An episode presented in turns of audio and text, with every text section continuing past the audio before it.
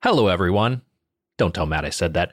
Weiger here. So, we recorded this week's episode and next week's episode on this past Monday because Matt's going out of town. On Tuesday, the news broke that Microsoft is acquiring Activision Blizzard for a staggering $68.7 billion.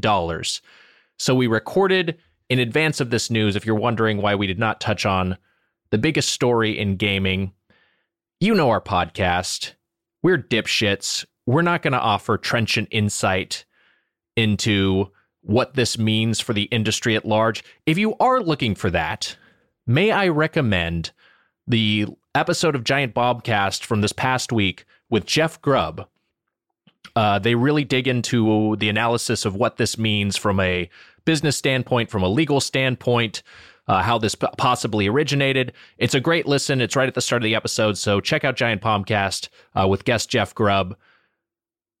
As for my own thoughts, just speaking as a gaming hobbyist and veteran of the industry, and by the way, you can thank me for my service, who actually worked at Activision back in the day.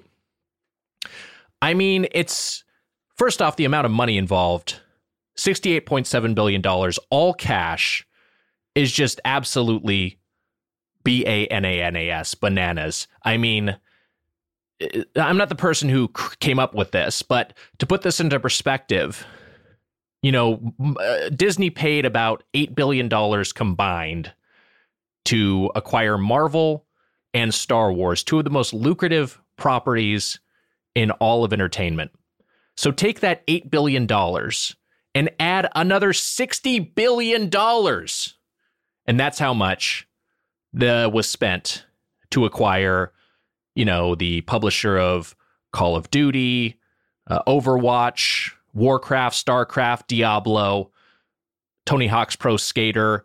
Um, and I guess, you know, we talk about Game Pass a lot on this podcast and what fans we are of it and what value it is uh, in the short term, it's going to be an even more amazing value, it seems.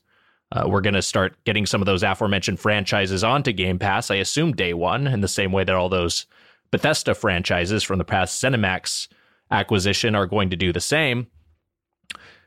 I guess probably in the medium to long term, we may be looking at the grim reality of the video game industry starting to resemble what's happened with movies and what's happened with music, which is the we have switched from buying content to subscribing to services that offer libraries of content. So, you know, we no longer own anything. And also, what we've seen on the labor side of film and the music industry in particular is that compensation for the artists who create the content that you subscribe to these services for has fallen through the floor. And especially for you know working class professionals songwriters musicians producers writers actors uh, grips stagehands scene painters greensmen caterers etc uh, yeah so it's uh, it, hopefully that won't happen with this acquisition hopefully this won't uh, exacerbate that but who fucking knows because to be honest uh, the bad conditions uh, the bad labor conditions in the industry are part of what provoke this, no doubt. You know, that's why Activision Blizzard put itself up for sale because they were about to get the hammer thrown down on them by the state of California. Anyway, uh, just wanted to touch on that real quick and let you know why we're not talking about it this week or next week. Uh, but I'm sure it'll come up in the future. Seismic, absolutely seismic. Just uh, one of the most shocking things I've ever woken up to in terms of gaming news. Relax. I'm not comparing to this some sort of world crisis, although perhaps it will uh, provoke a world crisis. We're gonna, just going to have to wait and see. Uh, but I just wanted to give a little bit of a Bill Simmons esque monologue up top to uh, talk about this wild thing that you're maybe listening to the podcast to hear about. Anyway, those are my thoughts. Sorry for not having any extended analogies comparing this to Rounders or Karate Kid Part 3. Uh, but uh, enjoy this week's episode and fuck Bobby Kotick. But first, Pearl Jam.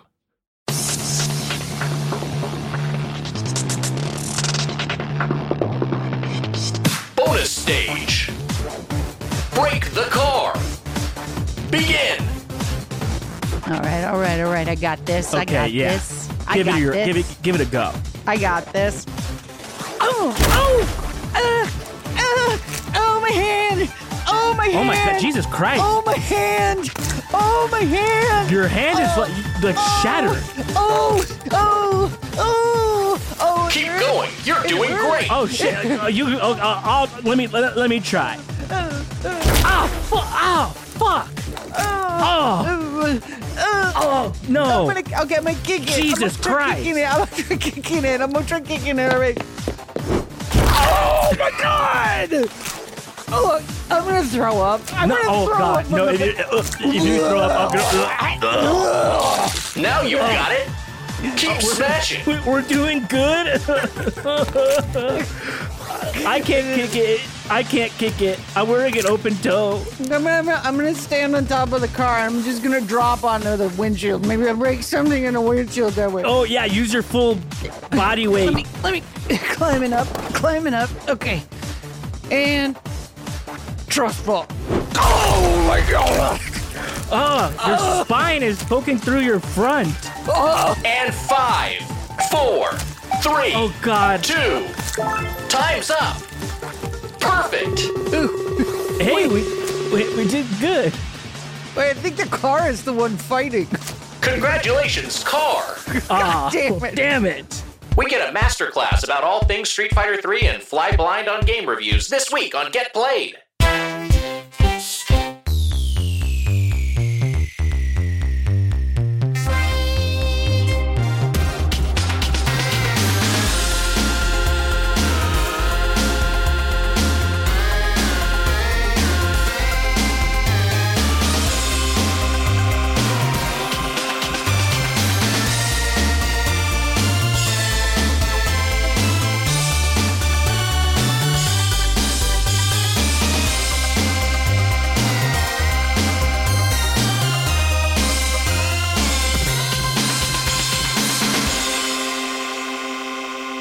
Welcome to Get Played, the show where we discuss everything we're playing, played, and will play someday. It's your one stop show for good games, bad games, and every game in between. It's time to Get Played.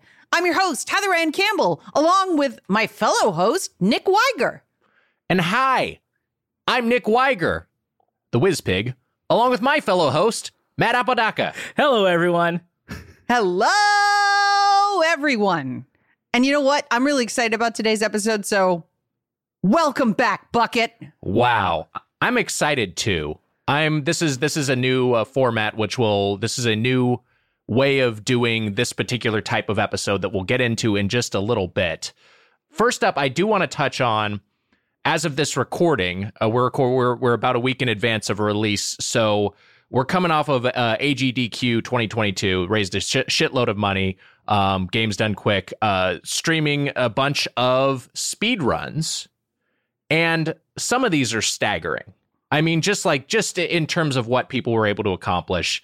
Uh, Mega Man 2, any percentage, 27 minutes. Uh, a couple other ones I flagged real quick. Uh, let's see. Psychonauts 2, 90 minutes, 1 hour 30 minutes, any Wow. percentage. Super Mario Galaxy, uh, 2 hours 21 minutes. But the one that really blew my mind that I was talking with the two of you about, uh, streamed by Mitch Riz, Sekiro Shadows Die Twice, 2 hours 35 seconds, already impressive. Hold on, blindfolded a blindfolded Sekiro run. Imagine how many reps it would take.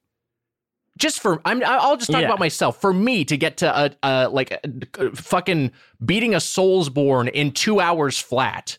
And then you add a blindfold. How is this possible? Human beings are amazing. That's that's enough for me to uh, write this person in on my ballot for the next president. Like, Unfortunately, Mitch Riz is uh, is the alias of Mitch McConnell. So Oh, no. you kind of boned yourself there. You know what? If Mitch McConnell sat down and blindfold speed run Sekiro, I'd be like, Man, I have judged this guy unfairly. No wonder he has that bad would be opinions. He's enough for me to reevaluate everything about his life. Yeah, there there'd be nothing. There'd be no coming back from that.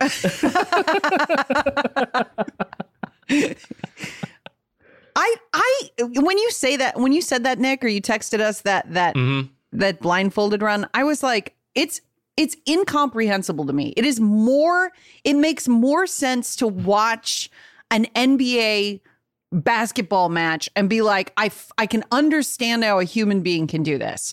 A blindfolded video game run speed run of of a notoriously difficult game Yes. is fucking impossible. I don't understand it. Yeah, it's it's unbelievable. And hey, If I've watched my share of NBA basketball matches, and I agree. if you're like just a few degrees off in a three dimensional Uh-huh. game while you're running at somebody, the whole map realigns and you'll never find your way ever again, right? It, it requires unbelievable skill and dedication. It, it's just like I'm just I will never be that good at anything, and the single mindedness that it requires in order to dis- achieve that level of mastery. It's it's unbelievable. It's unreal. Yeah. Yep. love it. Yeah. And congrats to those dudes for raising so much money. Uh, Yeah, really, really just an impressive, impressive event they put on. That's the part Uh, that every I, so I guess I didn't realize was part of it. I didn't realize it was like a a charity thing. So that's even one way to flex on everybody. Two, you did a good thing. That rocks. Three point four million dollars uh, for Wow. this particular run. So Less impressive than a blindfolded Sekiro run. Yeah, not as cool.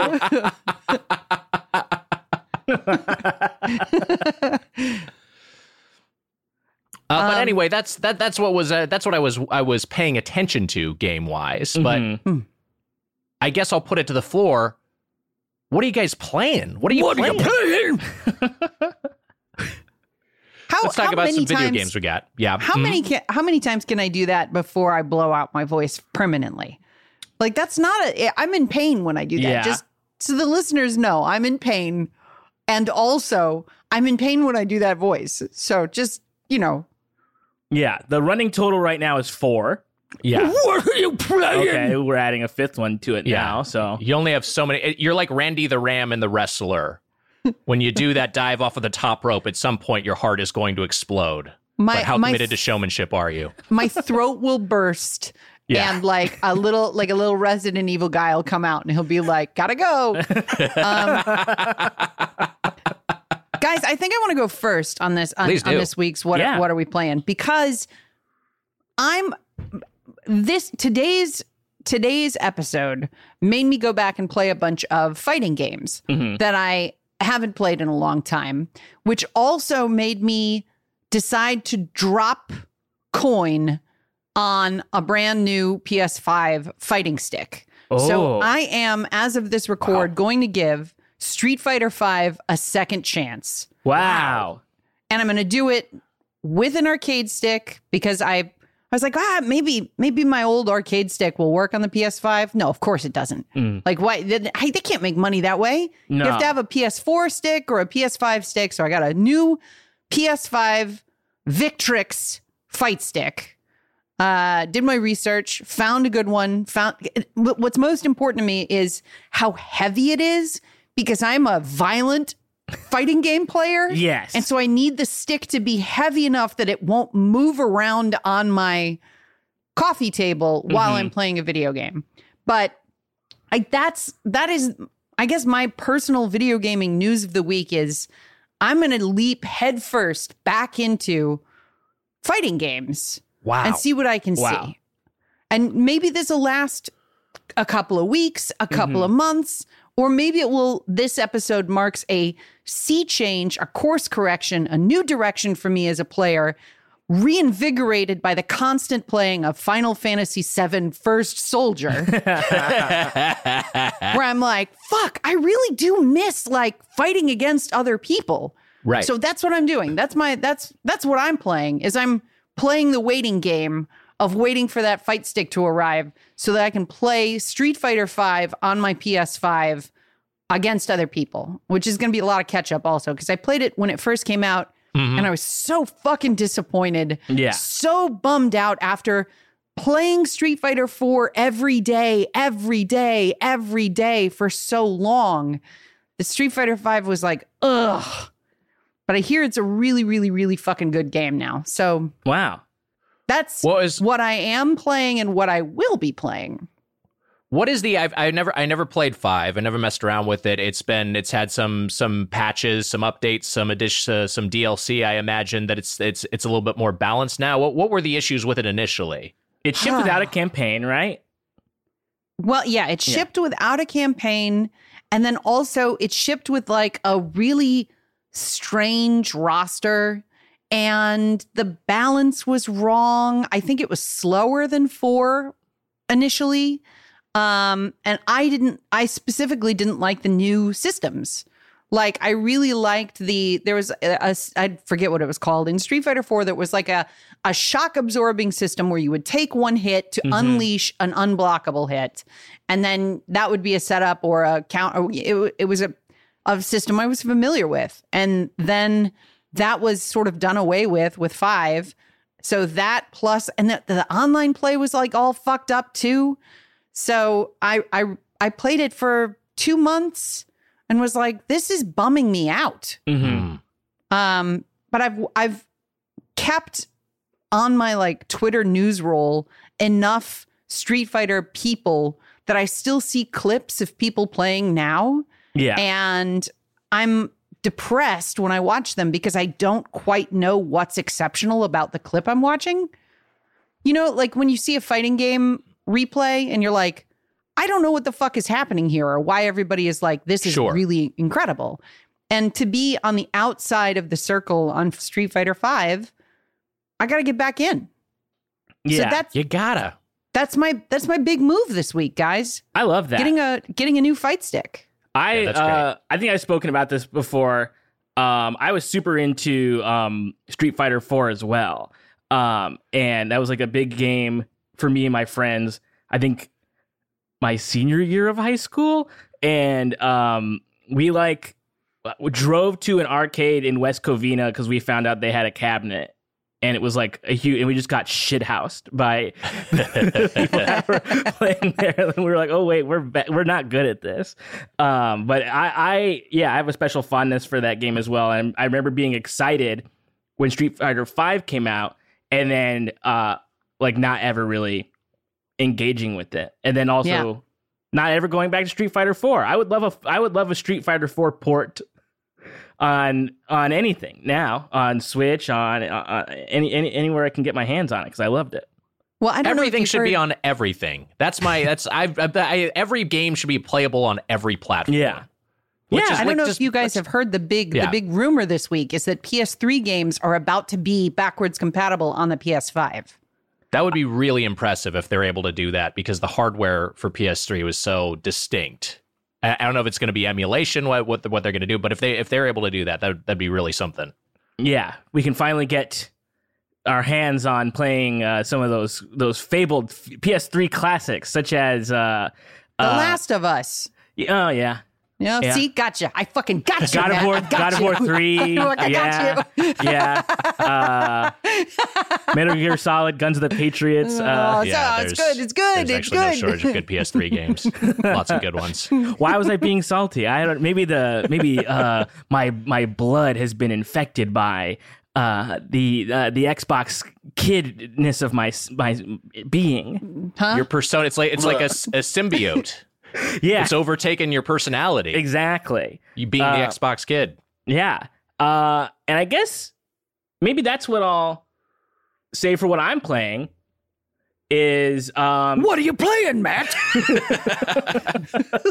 That's six. Up to six. yeah, you're you're you're on you're on thin ice. I, I could hear I could hear I could hear the chords getting thinner. um I, I I you know we I talked about playing we we talked about on the show playing super hard super super hot in VR. Uh Yes. and how fun that was. And I had not played any of the super hot games other than the VR one, and I wasn't sure how much of a difference there is in the um, like console versions of it. And so on Game Pass, they have one of the super hot games called I think Super Hot uh, Mind Control Delete or something. I think that's what it's called. And I started playing it, and get this, it's exactly the same. Uh, it's not like the same, uh, like it's I mean same concept basically. You you your um, time moves when you move only, so you can sort of stop and look around and figure out what you're supposed to do. It's it's I'll say a lot easier. Um, than I can imagine, yeah. Than the VR version. Um, but it's still that cool, like very fun, slick, like uh, like cool gameplay. Uh, I haven't messed around with it that much, but I was just kind of missing that feeling. But I guess didn't want to uh put the the VR headset on. Um, yeah, so just it's just enough work sometimes. Where you're just like, ah, this is fun, but uh, I got to do all this. I, w- I went I went in, uh, to play some Oculus last week, and then my like my I just left it unplugged overnight, thinking it would be fine. Yeah, and zero percent battery. Oh so man. Like, well, there you go. That's I'm not going to play this today. Yeah. Uh, I I I yeah. So I was playing. I've been playing that a little bit and, and having a lot of fun with that. Um, and I guess I'm still I'm still playing I'm, I'm playing too many things now, guys, and I have I got a game that I haven't started that I that I really want to play that I'm I'm hoping to have some time for. Have you heard of Death's Door? Oh yeah, I haven't started. I've heard it. of it. I, I, I, everyone says it's good. It won. People it was, love it. People, it was winning awards and is like a fan favorite uh, last year. So I picked it up because it was on sale. And uh, you know, TBD 2022. I'll be playing Death's Door at some point. Uh, wow. Hopefully, little little tease. Hopefully, before I'm on Death's Door. Yeah, Jesus. Yeah, let's hope you're never on death's door, Matt. As well, long I don't want to live forever. Exists. That sounds like a nightmare. Count me out. I'm in. I'll live. I'd love to live forever. If you're out there and you know how I can do it, p- contact me at the at ear at earwolf.com or Yeah. However our podcast is streamed. Yeah, just get- get in touch. I would I give read- my soul to the Dark Lord. I just want to be clear. oh, I would do that too, but I don't want to live forever. I was reading about life extension and how there are some people who think that it will be like there will be a breakthrough, but what it will be will be extending like your your 80 year old plus years. So instead of living to like your 80s or 90s, you know, at the high end, you can live to 160, mm-hmm. but it will be an additional 80 years of being an, a, a a slowly decaying 80 year old, which to me is like, do you really want that much Yes. of your? Okay, Yes. Heather's in. I'm fucking in. yeah. You know how much money you Also- save going out to dinner?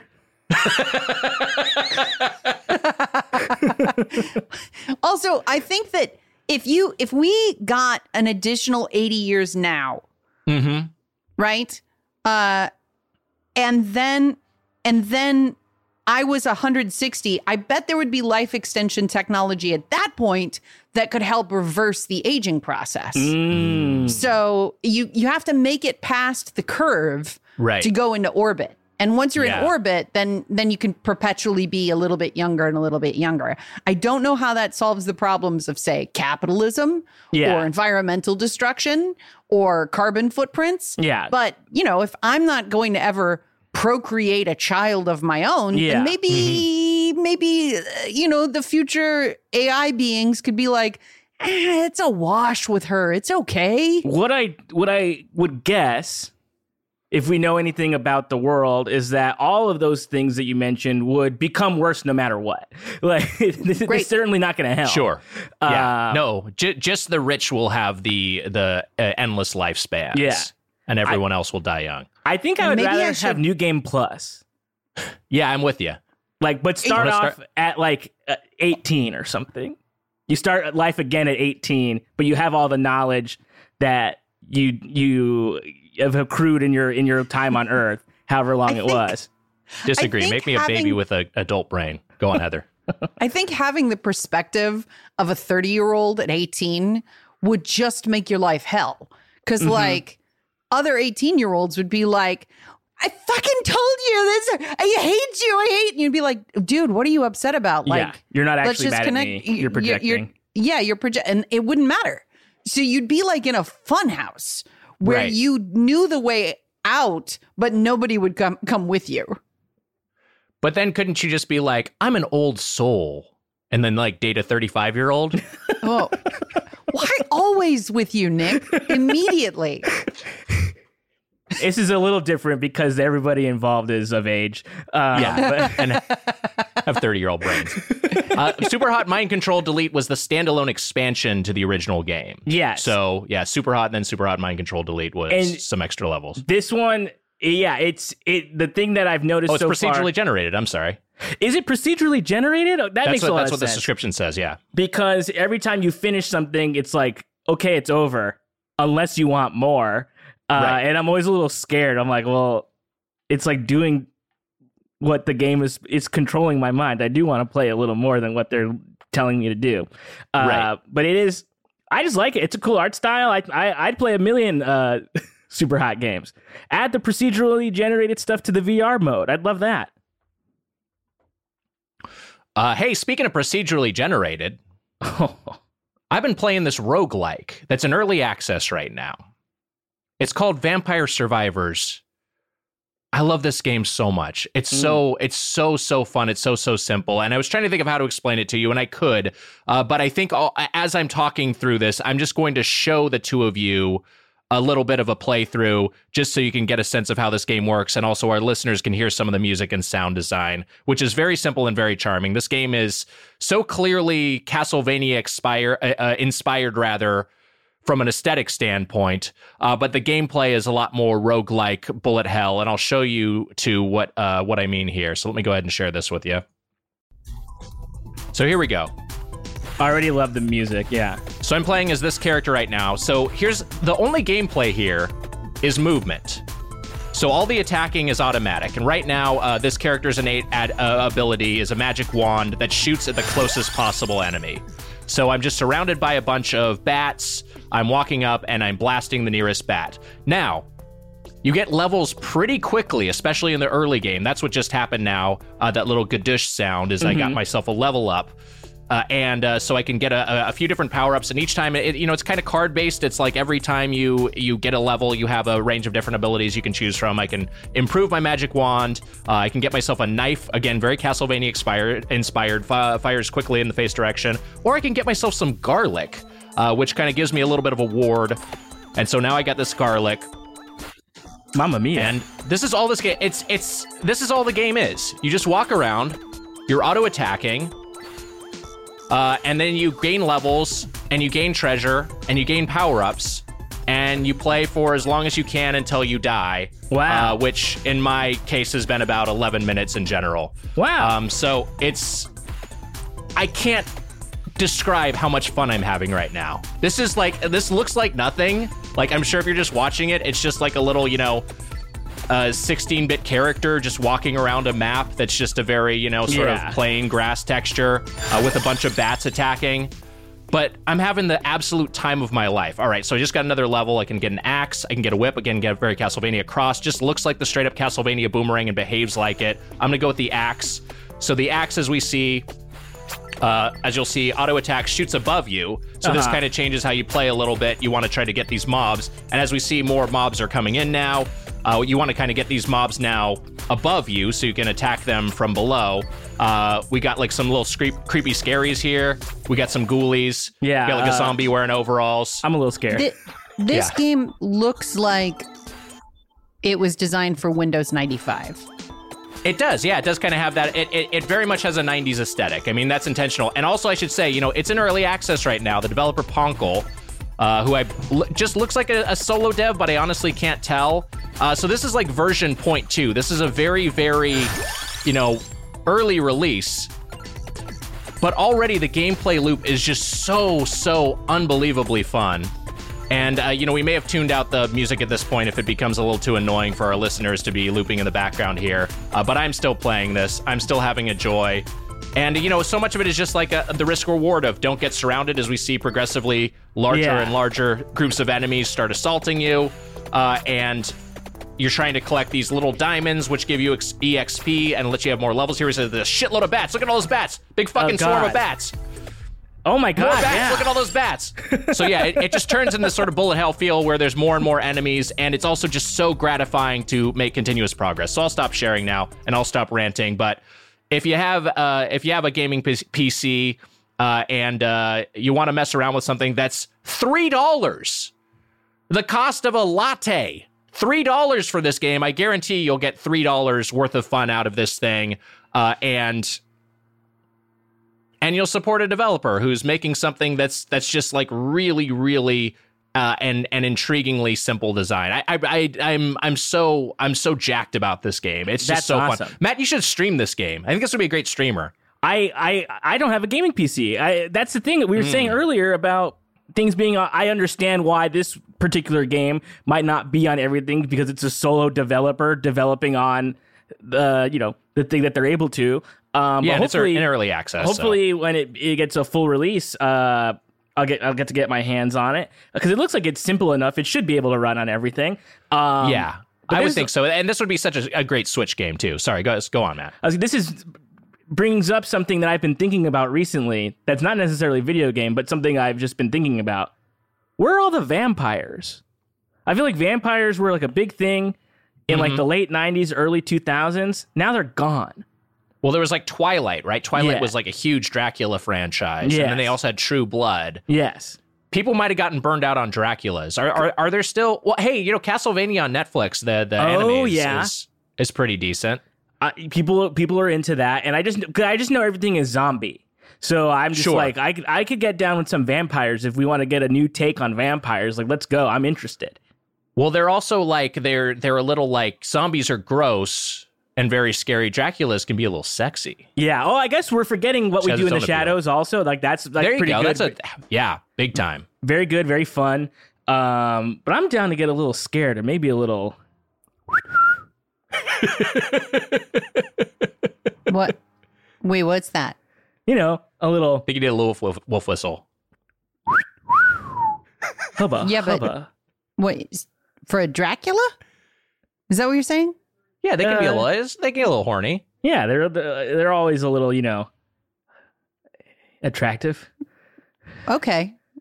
just wanted to get that on record. Just just wanted to get You know, I just wanted to that's official now. Whoever's keeping the get played Wikipedia is Oh, gonna like add, I invented Huh? being uh like Dracula's being sexy. I invented it. Draculas are naturally horny. They're, that that's that's the interview with a vampire. That's a very horny movie.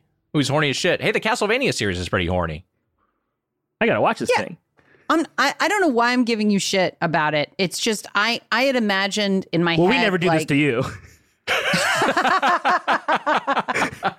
I had imagined the Bram Stoker's Dracula, Dracula, like sort of rat faced and like Yeah. Oh, sure. leathery, and then because that's why- oh yeah yeah yeah yeah, which is a strange. That's my most impressionable experience of a Dracula. Mhm. So when you were like, oh yeah, you know. And I had already built up like an image of a man made out of rats, which was an inc- iconic and horrible scene. Uh, sounds Dracula scary. turns he turns into so he's he's making out with Winona Ryder, and Mm-hmm. the, all the vampire hunters come in to kill him, and he steps into the shadows. And in order to escape the vampire hunters, they shine a flashlight on him, and he's now a human figure made out of rats. And they all fall to the ground and run and scurry Ew. in different directions. Not usually what I'm Um, used to a Dracula doing. I'm I'm thinking bats usually, but this one's rats. Well, no, it was clear that you thought sucking your dick. That's what you imagined. yeah, I never doing. I never hear uh, the end of what they're saying when they say I want to suck. I'm like, I'm listening.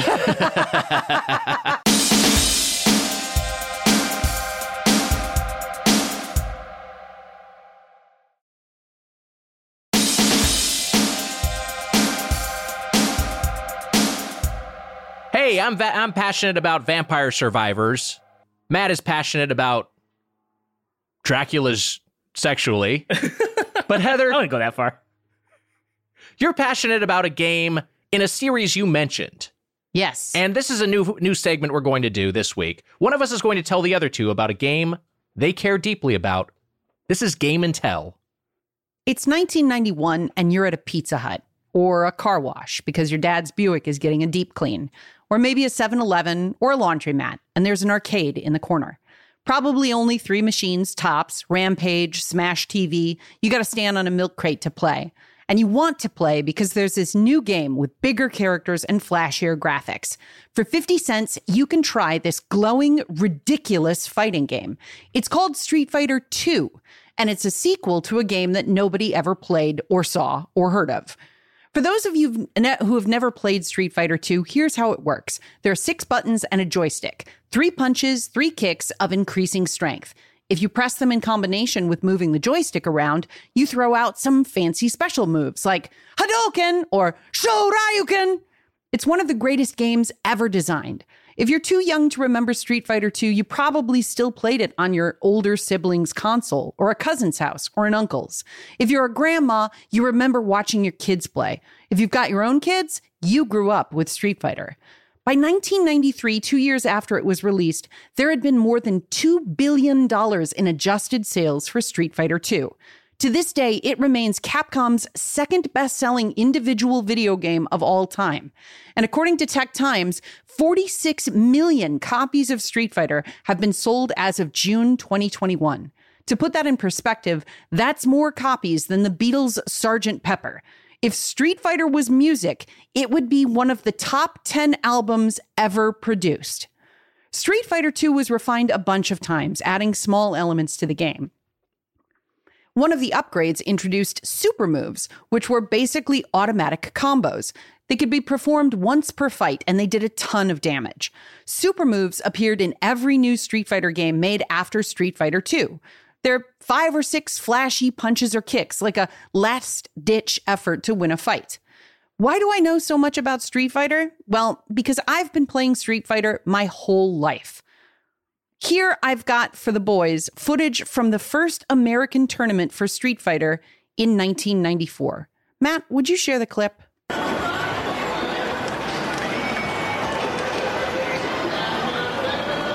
So pause. See that yellow hat in the background with the Mighty Mouse on it and a dinosaur t shirt? That's me. Wow. Wow. That's me with dangly earrings waiting for my turn in the 1994 Street Fighter tournament in Chicago. Wow. So, Street Fighter 2 didn't get a sequel until 1999 when Street Fighter 3 came out. And after all of this excitement, Street Fighter 3 was a disaster. It featured none of the characters we'd grown to love, save for Ken and Ryu. The moves were more complicated. Street Fighter III failed because the designers thought most people were playing Street Fighter II with intention, consciously, but it turns out most players were just mashing the buttons. From Wikipedia, Street Fighter III struggled to break even in Japan with a high budget of $8 million while only selling 1,000 cabinets. Worldwide arcade sales estimates range from between 1,000 and 10,000 units sold. Next Generation magazine at the time reviewed the arcade version of the game, rating it four stars out of five, saying, The great mystery is why Capcom called this Street Fighter III instead of leaving that honor for a more powerful and revolutionary 3D title. Gameplay in the Street Fighter series reached the ceiling of 2D possibilities a while ago, and as good as this game admittedly is, besides the stunning graphics, there's little to distinguish it from the 11 games before. GamePro made it even worse. It said, it makes you look forward to the next Street Fighter installment rather than getting you excited about playing this one repeatedly. Street Fighter 3 didn't have the cultural impact of Street Fighter 2. We didn't get a movie starring Jean Claude Van Damme and Raul Julia. But one new move in Street Fighter 3 ended up changing the whole world. For real. This move is called the parry. Street Fighter 3 has the parry. So in Street Fighter 2, you defend against an attack by pressing away from the other character with your joystick, but you always took a tiny bit of damage. Sometimes that tiny bit of damage would kill you if all the health you had left was a tiny bit of damage. In Street Fighter 3, you could choose to avoid this damage by pressing toward your opponent in the small window of time when an attack hit you, and it would deflect that tiny amount of damage. And it would also leave your opponent open to retaliation. That high pitched, like tinny sound, that's a parry. If you press toward at the wrong moment, though, you just walk into an attack. Full damage, game over. So in Street Fighter 3, you can block or parry. Every assault is an opportunity to parry. In Street Fighter 3, every time you attack, your attack can be deflected, which means that every attack is a risk, and every parry is dancing on the knife's edge of failure. This dance of offense and defense is why Street Fighter 3 failed, but only in popular culture. Street Fighter III helped usher in a world of e-sport tournament fighting. In 2002, a group of 40 people held a tournament to see who was best at playing the intricate and difficult Street Fighter III. By 2004, this tournament had been christened the Evolution Championship Series, and there were now 700 people playing for the title of Best at Street Fighter. People traveled from all over the world to compete in this e-sport tournament. 700 people in 2004 we're about to witness something spectacular. After hundreds of fights, the final match came down to Japanese player Daigo playing against an American, Justin Wong. In the final fight, Daigo demonstrated just how complicated parrying could get in a moment that would become known as Evo Moment 37. Now remember, the parry works like this tap forward when your opponent is about to hit you. If you block, you take damage. So if you have no health, your only option is to parry. And that's the situation at the end of the final round of the tournament. Daigo has traveled all the way from Japan and is playing as the character Ken. Ken has no health left in the final match of the 2004 tournament. Justin is playing as Chun Li. He has a full super meter, which means he can unleash a super move that will bombard Ken with an insane flurry of kicks.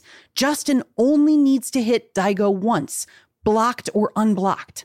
Street Fighter games are animated at 60 frames per second. At the end of the final round, Daigo must tap forward with perfect timing over and over again to parry every attack. And the first parry must be done within one sixtieth of a second, or he'll die.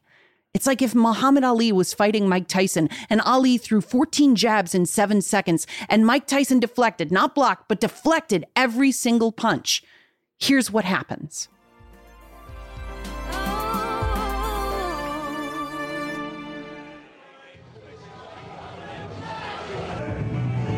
Rare footage of Daigo actually angry. Justin's turtle style. Overcome Rao. Now on the verge of putting Daigo down. One nothing.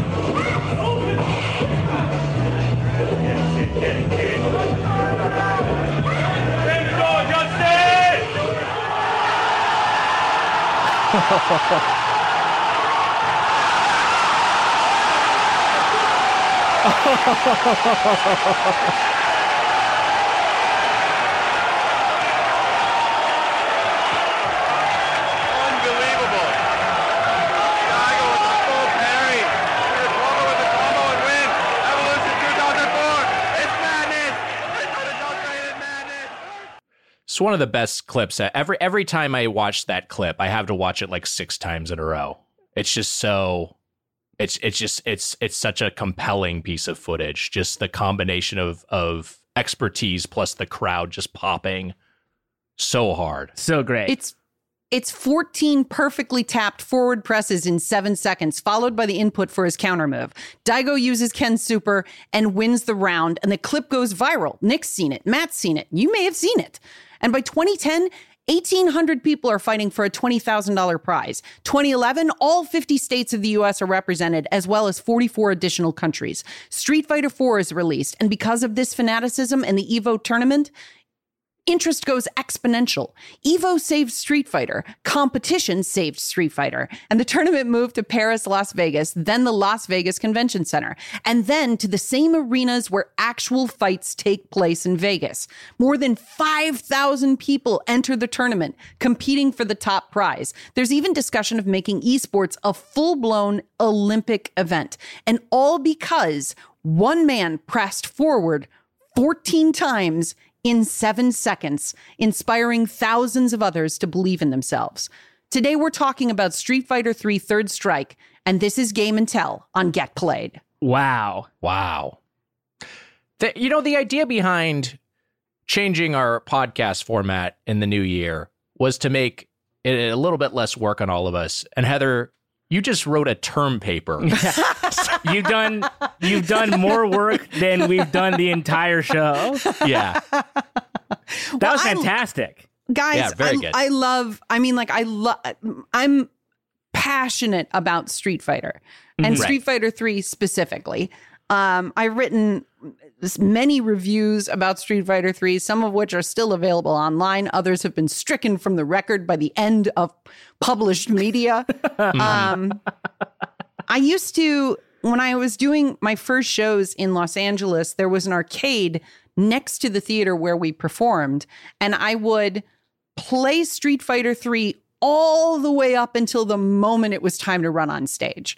Like oftentimes leaving who like the line of people who were there just with my character and being like, "Sorry, I got to go. I got to go. I got to go do a show."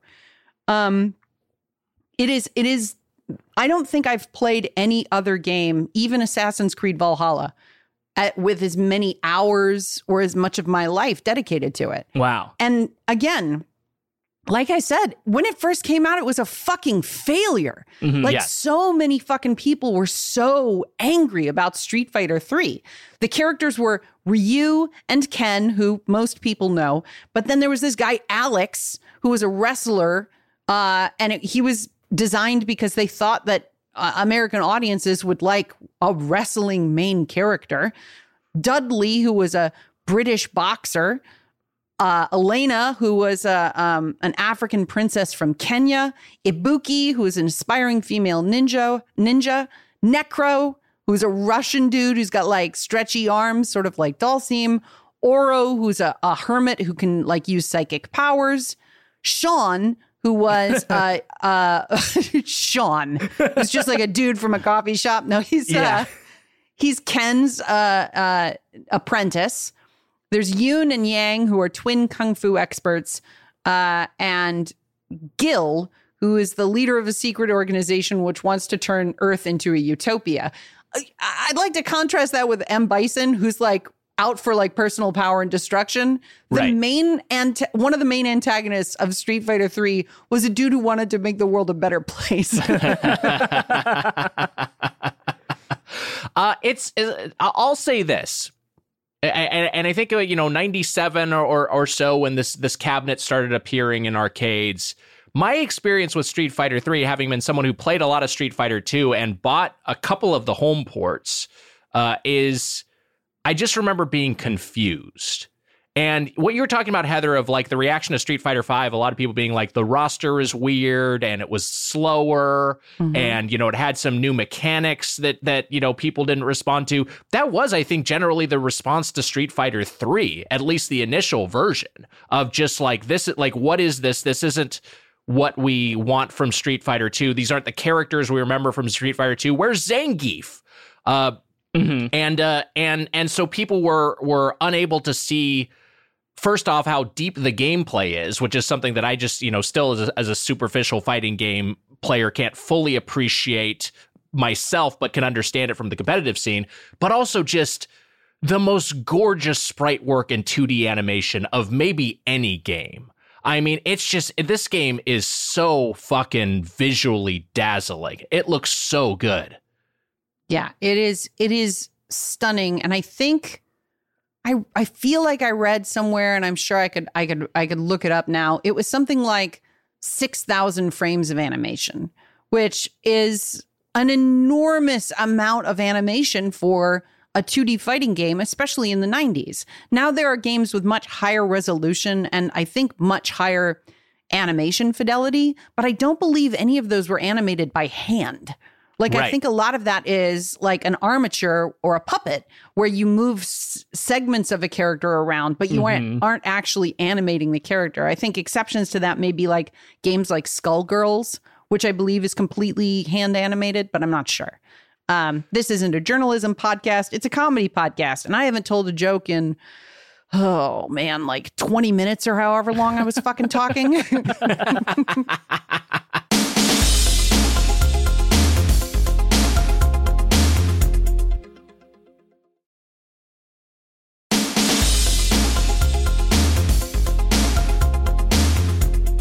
this game didn't get a home port for until the Dreamcast because you know the the uh, uh the Saturn was was a little bit more 2D focused, but the N64 and the PlayStation 1 were not as 2D focused. They were more built around 3D and then just it was just they couldn't run uh, you know this level of of 2D animation. And so, you know, with the that that that I think was part of why this game was was so underground. It didn't have like the the Street Fighter 2 home ports that were so widely played. Yeah, the only place that I could play it was an arcade. So I would Right. have to go to an arcade, Mhm. which, you know, in a pandemic is sort of unfeasible to me. Yeah. Uh, But infeasible, unfeasible, unfeasible, Non fungible. non fungible. but another thing I want to, just as like a side note, um, I think I've talked about that that fighting games tournament clip before on yes. the podcast. Um, also visible in that like video footage is Seth Killian, who ends up being on Team USA and fighting in the Japanese Street Fighter tournament, I think in 1995 or 1996. Um, he and the rest of Team USA are then subject of a lost documentary called Bang the Machine, which was lost because the masters were destroyed in 9 11. Oh my God. Wow. Uh, but That's the, what they were really after.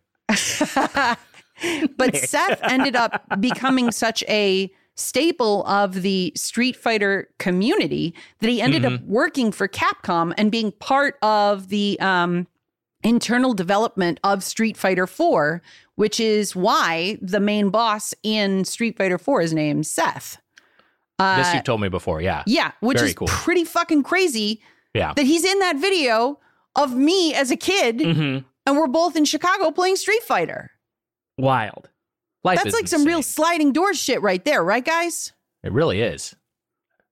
I mean, that's I haven't seen the Seth's movie, now my friend, also, so. but we didn't we Yeah. didn't meet until we were adults. Yeah. Right. Uh, but it's pretty pretty fucking Wow. crazy. How do we talk about Street Fighter Three? Well, How do I want to ask you. uh, Great. Let, let- let- let me let me say this, or let, let me ask you this, because I, I don't feel like this game was really on the map until its revision Third Strike, because you have you know you had Street Fighter Three, the the vanilla Street Fighter Three, as you mentioned, the roster was very strange. Uh, and it was just sort of a different, like, like people just didn't really know what to do with it. Uh, the second impact comes out, and then Third Strike. What what is your I guess like like like are you uh, uh, contemporaneous? Like are you playing third? Uh, are you playing Street Fighter three when it's out in arcades? Are you checking out Second Impact? Are you checking out Third Strike? Or do you come to this later? And also, what is it about Third Strike? Uh, my, my two barrel question: What is it about Third Strike that makes it so much better than Street Fighter three to people who play this game competitively? All right, so Street Fighter Three is slow. It is much much slower than Street Fighter uh, Second Impact or Third Strike. Uh, it's not only slow; it has a very very small roster of characters. Like the original Street Fighter 2 is just those like eight people, right? And then they Yes. add the bosses and then they add Cammy and Fei Long and all the rest of them. Uh, so Street Fighter 3, I, I didn't get many opportunities to play at arcades in Chicago growing up, mostly because you couldn't find a cabinet. Couldn't find Like- the fucking thing. And, Like it, wa- I, I think there was one cabinet out in the suburbs that my parents would drive me to because my parents are also in that video because they had to bring me to the tournament. Uh, and there's so I'm I'd get driven out to an arcade and they'd be like, "Okay, we'll pick you up in like seven hours or whatever." Uh, this was an arcade that ran on nickels, so you could get like you pay a, a flat entrance fee, and then you'd get the rest of your uh, your tokens were nickels, so you could play a long, long, long time at this arcade.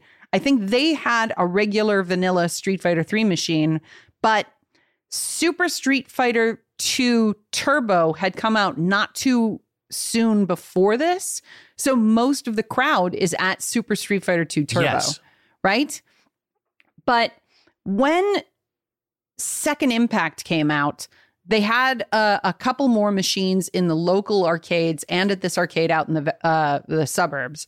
And I played Second Impact a lot at arcades and a lot at uh, at this arcade in the suburbs. Uh, Akuma was an unlockable secret character. I was constantly playing as Akuma. Uh, and then by the time Third Strike rolls around, it felt like they had finally perfected. You know, it's it's it's like when you hear a a remastered version of an album and you're like, oh, this was probably the intention Yeah. of this of this album. And people might prefer the original unbalanced vocals and unbalanced guitar or whatever, but most people are going to appreciate the third version of this game much like a remaster of an album. Plus they brought back characters like Chun-Li. And you're like, it's fucking Chun-Li. Yes. Who Yeah, doesn't you like Chun-Li? You got you you, you gotta love. I love, love. Chun Li. Could not like Chun Li more. Uh, if you have a, I, I think there is something to the just the coherence of the series of like, yeah, you just need just enough thr of a through line of yeah, you can add new characters, but you need some familiar faces in there. And and and in Street Fighter Three, yeah, at, at first there was just like everyone. You're just like, what's going on here? Who are these guys? And also, I just remember flailing around with this. A, similar experience to you. There was one, I think, Street Fighter Three cabinet at the four area arcades where I grew up, and it was just kind of, you know, mostly ignored. And then I remember playing around with it, and I can't remember if, if who was on the original roster, if there was the, if Q was on it or if Q was added later, whatever. One of the weird fucking characters, or maybe it was Oro. I remember playing around with them just because I, I was like, oh, I think this character design looks neat, and then not knowing how the fuck to play it. Because like you know if there had just been guile in there it's like okay i know how to do a flash kick. I know how to do a sonic boom but i don't know what this guy's moveset is. I don't know how he plays.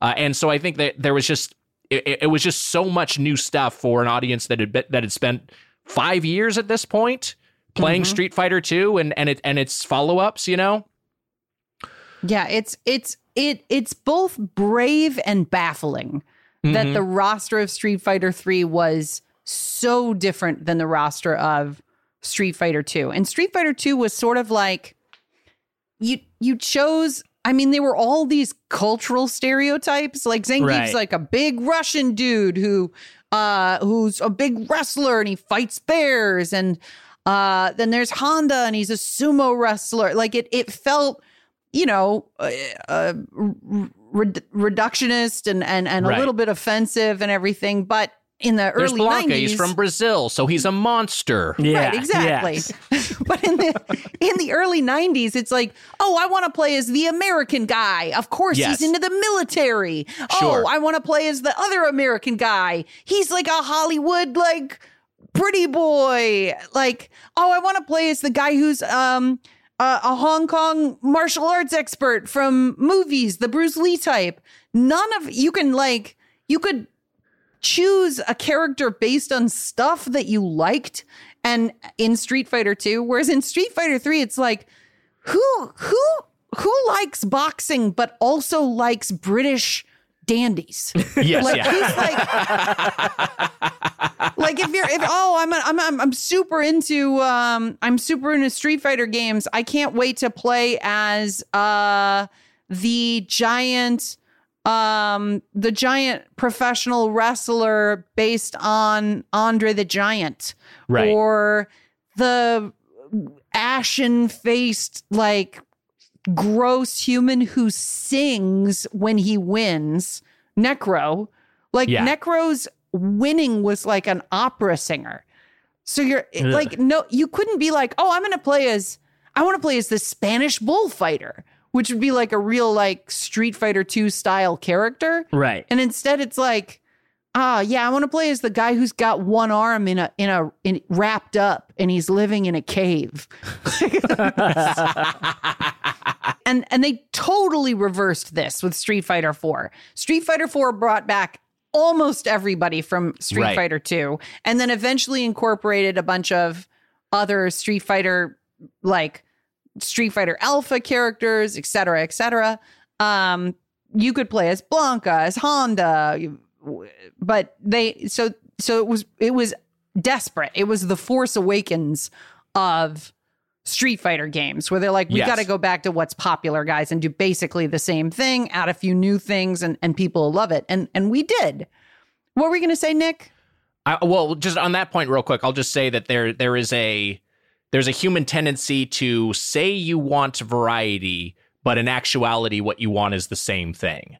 So I, I'd read this thing recently about top 40 radio and how the genesis of that was uh, you know, radio station operators had realized that, that when they played fewer songs, more more people would listen. Their their numbers would go up, but people still wanted to think they were getting variety.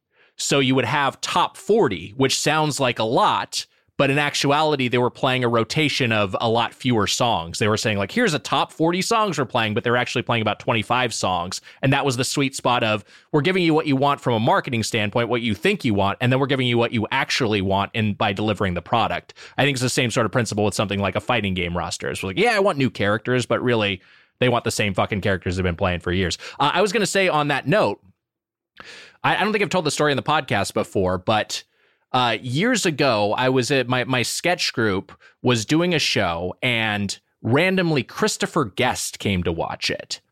And if you're someone in the improv like sketch sort of world, it's kind of like Christopher Guest, Lorne Michaels, Larry David. Like those are like kind of like kingmakers people kingmakers who could be like someone who Oh. sees you perform and then is just like, wow, th- I'm going to give this person sort of an improv sort of sketch career path. You Yeah. sure that's Uh, not just a list of like white guys?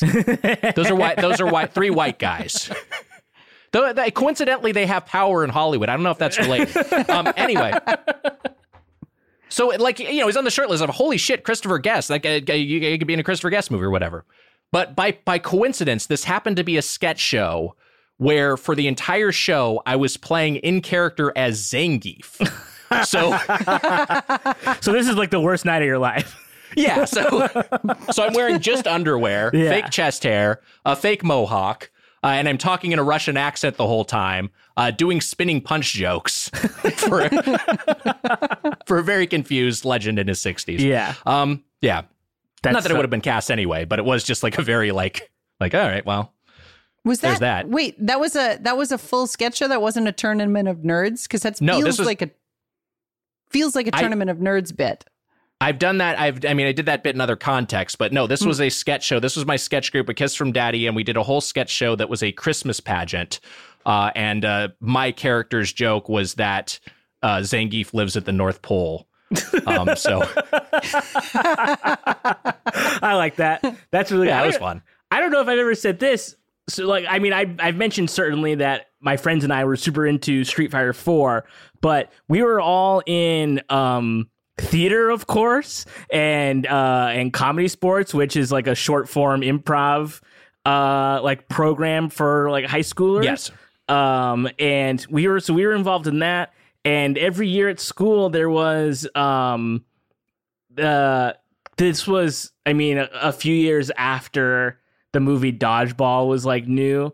So there was like a dodgeball tournament in the gym every year like after that. And um the year one year I had I had a lot of really funny ideas for costumes by the way. I mean that was like the 'cause you you had to, the part of it was costumes. You had to like come come in like a theme. And one of my pitches was everybody was Abraham Lincoln.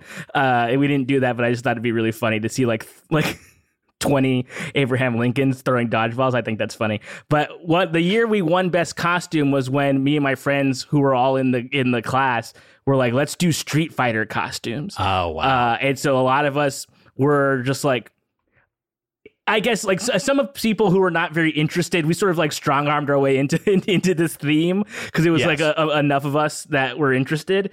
Um, so some people were sort of like generic, like you know, like, uh, like martial art, like type costumes. But I like went out of my way, like I I went through the prop closet to like make a as close as I could.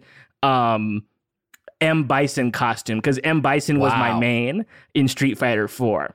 And we got the shit kicked out of us. We like uh like we did not do well in the tournament, but we did win um uh, best costumes. And that's I Wow. I I I- I'll see if I could dig up the photo, um, because it's very funny. I'm doing the M Bison like, like thing in the in the picture, and it was it was a lot of fun. That's great. That's- Heather, speaking of mains, who's your main? If, if we're playing Street Fighter Three, Um, well, if we're playing Street Fighter 3, it's Akuma. And if we're playing Street Fighter 4, it's Akuma and then Oni, who is like Akuma's evil version. So oh like no, an even more evil Akuma. he gets worse. Uh, and then I think Probably in Street Fighter 5 it will be Akuma also. After after second impact, I went Akuma main for the rest of the time because I was like, look, I don't have it's either I win by just constantly attacking. Like if I have to actually put any depth into my game Mhm. and be able to play offensive defense, a defense offense, like I'm not going to survive. Like I do Right. not have the capacity to really really slow play and be patient and figure out my opponent. It's like I got to throw all my tricks at somebody and if they punch me once I'm dead. And that's very very much like that's in line with I think my attitude on the um on the podcast, which is, you know, when you guys tell a joke, I immediately shut down.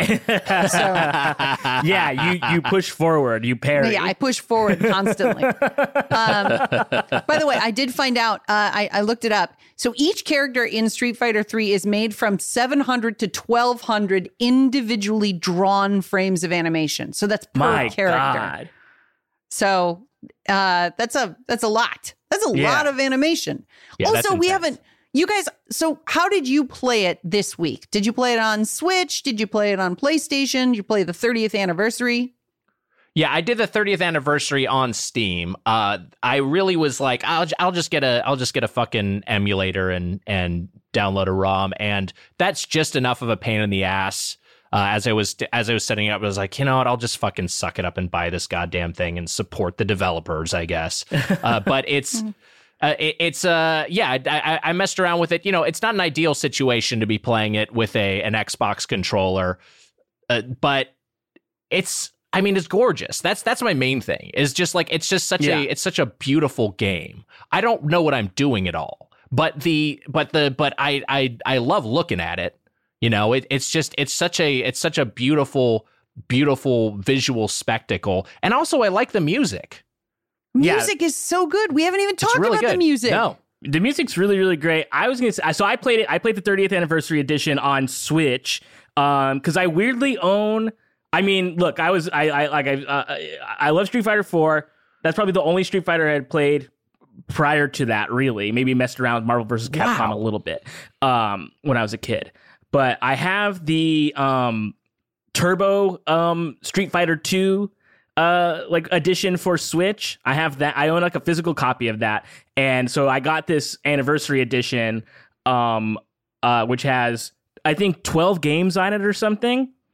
Uh on, Yeah, it's a pretty good package. it's a great package. It's really nice. It has a lot, and, and my favorite thing on it, though, we, like I mean, aside from the game, of course, um, is there's like a museum. Oh, I loved the museum. The museum is really good, and it takes you through like a timeline, a, a timeline of Street Fighter history, like all the way through Street Fighter Five. It's like it's really cool. Um, Yeah. And I was thinking because I was playing it a little bit and uh, g- g- getting destroyed um, by the by the computer. I'm not very good at Street Fighter, but I was thinking about this, and it, I, this has remained true since playing Street Fighter 4 for me. Is that it's I can't think of another game that I love so much that I'm like that bad at.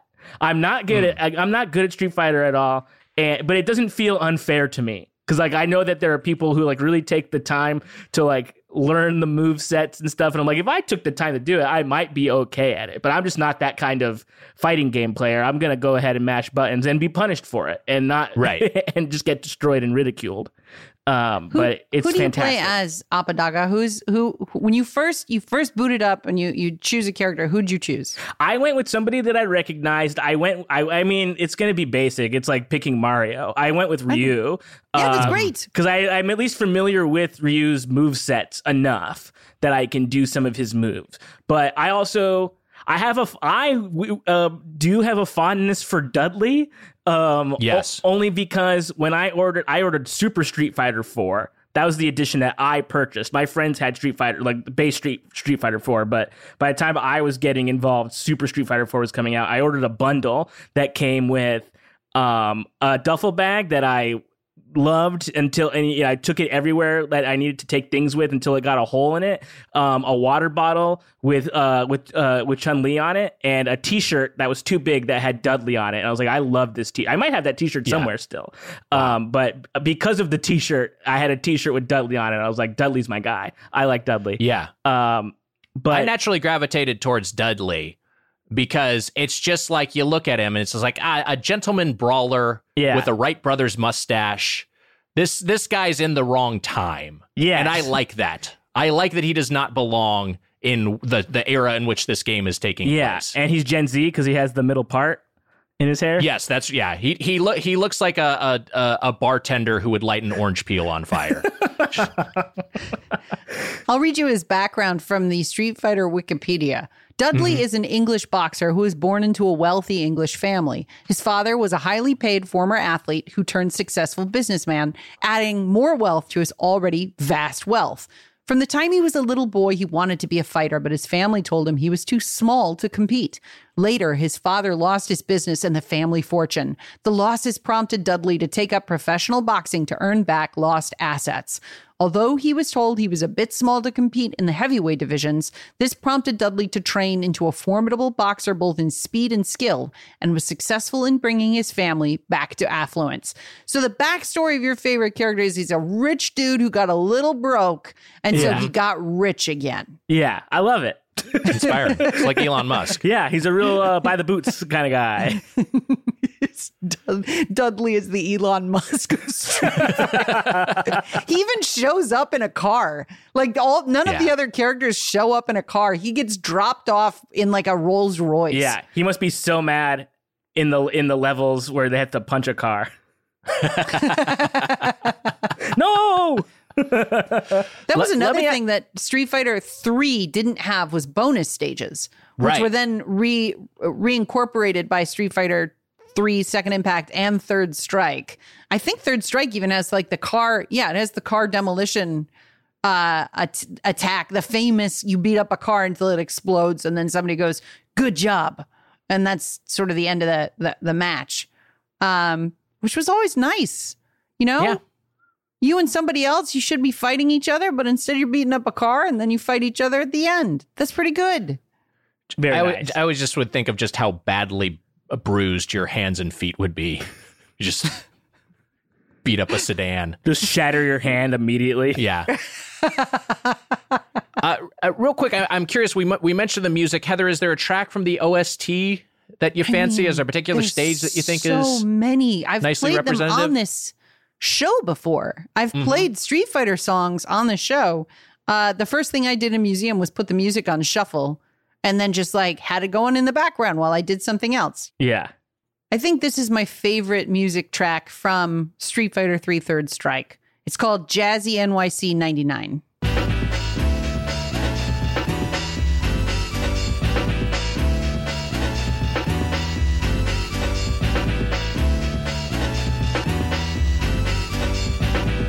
Man.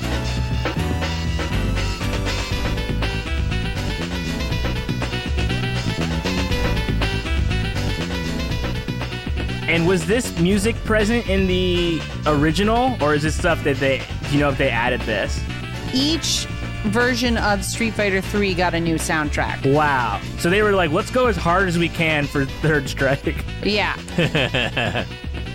but the same Fucking composer for all of them, who is uh, Hideki Okugawa, uh, he also did soundtracks to X Men Children of the Atom, uh, Street Fighter 3, uh, Mega Man Legends, Street Fighter Alpha 3, Dead Rising, Resident Evil Operation Raccoon City, and Ultra Street Fighter 4, where he's just special thanked. But um, it's a dude we- with we a lot of credits. What? Huh, Nick? A lot of credits. I, I was just gonna say, like we, like we, the Street Fighter credit uh, series you just talked about. The alphas is so sprawling that it's like we didn't, we didn't even touch on the the alphas and how they tied into the lineage of Street Fighter Three or the Street Fighter EX. I remember those. The I, I rented the Street Fight one of the Street Fighter EXs for PlayStation One, uh, which was like kind of their 3D version, and being like, "What the fuck is this? Uh, this sucks." Uh, but the but like they they they tried. They had so many different iterations of Street Fighter by the time Street Fighter Three came out, and I think that was partly why there was some market confusion. Yeah. I mean, also, the Alpha series was really anime influenced, like a lot of like, um, at the time, very modern anime graphics and and uh, character art. Um, and Street Fighter Three was a little bit chunkier. It was like a th- Hmm. like their feet and hands were thick. It was a strange, like you go into the arcade, you don't want to play as somebody who's got real thick feet. A lot of these characters have thick feet. Yeah. They're thick footed boys. Stop drinking so much sugar water. Uh, let's uh, uh, let's uh, well, Heather, any, any any any final thoughts before we wrap up this game and tell? I think if you're out there and you haven't had the opportunity to play Street Fighter 3, you should at least look up the animation, the art style, the sprite work, uh, because you can appreciate it on its own without having to worry about how do I play this game? I'm overwhelmed. Everything's happening too fast. Like you can you can appreciate it just as like a piece of art. And and I think that's testament to why this game is incredible beyond the actual mechanisms of control input and the meta game of how you play against another person. It's one of, if not my favorite game of all time, Wow. Street Wow. Fighter 3. Wow. Third Strike, not not the original. I won't, I won't put that on any list. this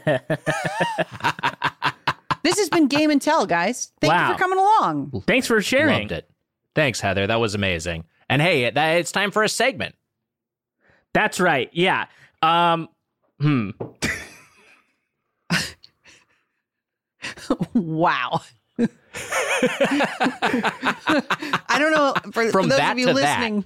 From those of you listening at home, Matt immediately threw a rake down on the ground and stepped on it and it just smacked him right in the head. Yeah. Yeah. and what's funny about it is that I did prepare stuff, but did I Yes. prepare an intro? you better fucking believe I didn't. Um, okay, let's. It's it's time for a segment. Can Nick and Heather?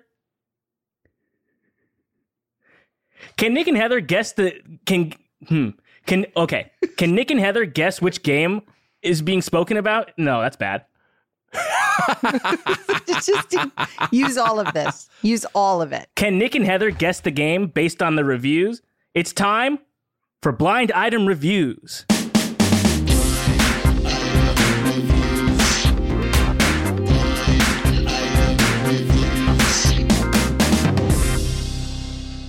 I love it. Not bad. So what I'm gonna do is we're uh, I'm gonna read some reviews, a, a negative review, a mixed review, and a positive review, all of the same game.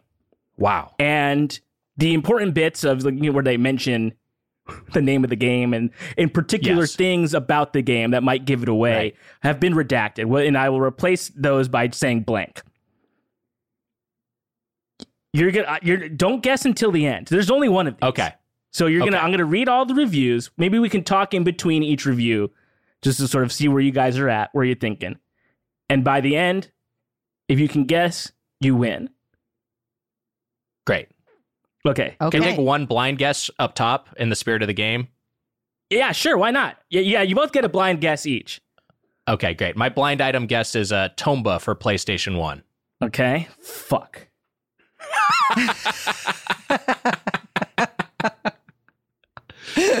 Just kidding. okay, now Heather, do you want to do a blind guess? Uh, was there like a Kingdom Hearts Tony Hawk crossover? Fuck.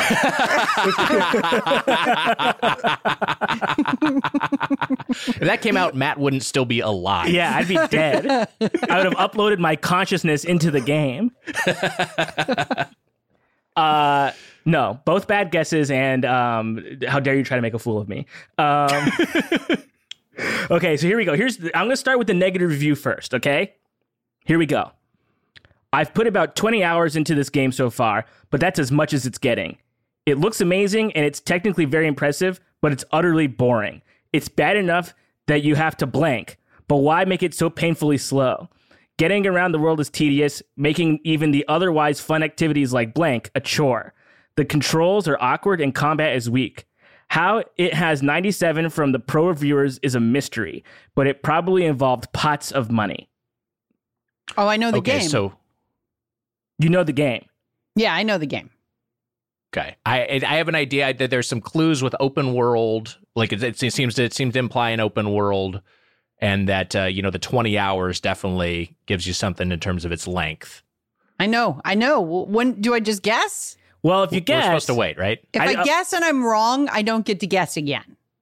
okay, but if you guess and you're right, the Then the segment's game's over. Yeah. Here, here, just just just keep it in your head, and Heather, and uh, we'll what? we'll we'll believe you. Keep it in your head. We'll believe you if we get to the end and you're like, I was right all along. yeah, you have no reason to lie about it. Yeah. Well, I like to win. Okay. Well, you might win anyway. All right, let's go. Okay. Okay, great. Here's the mixed review. This Yeah. game is really overrated. Oh, I should also say, by the way, all these reviews are uh, contemporary from when it was released.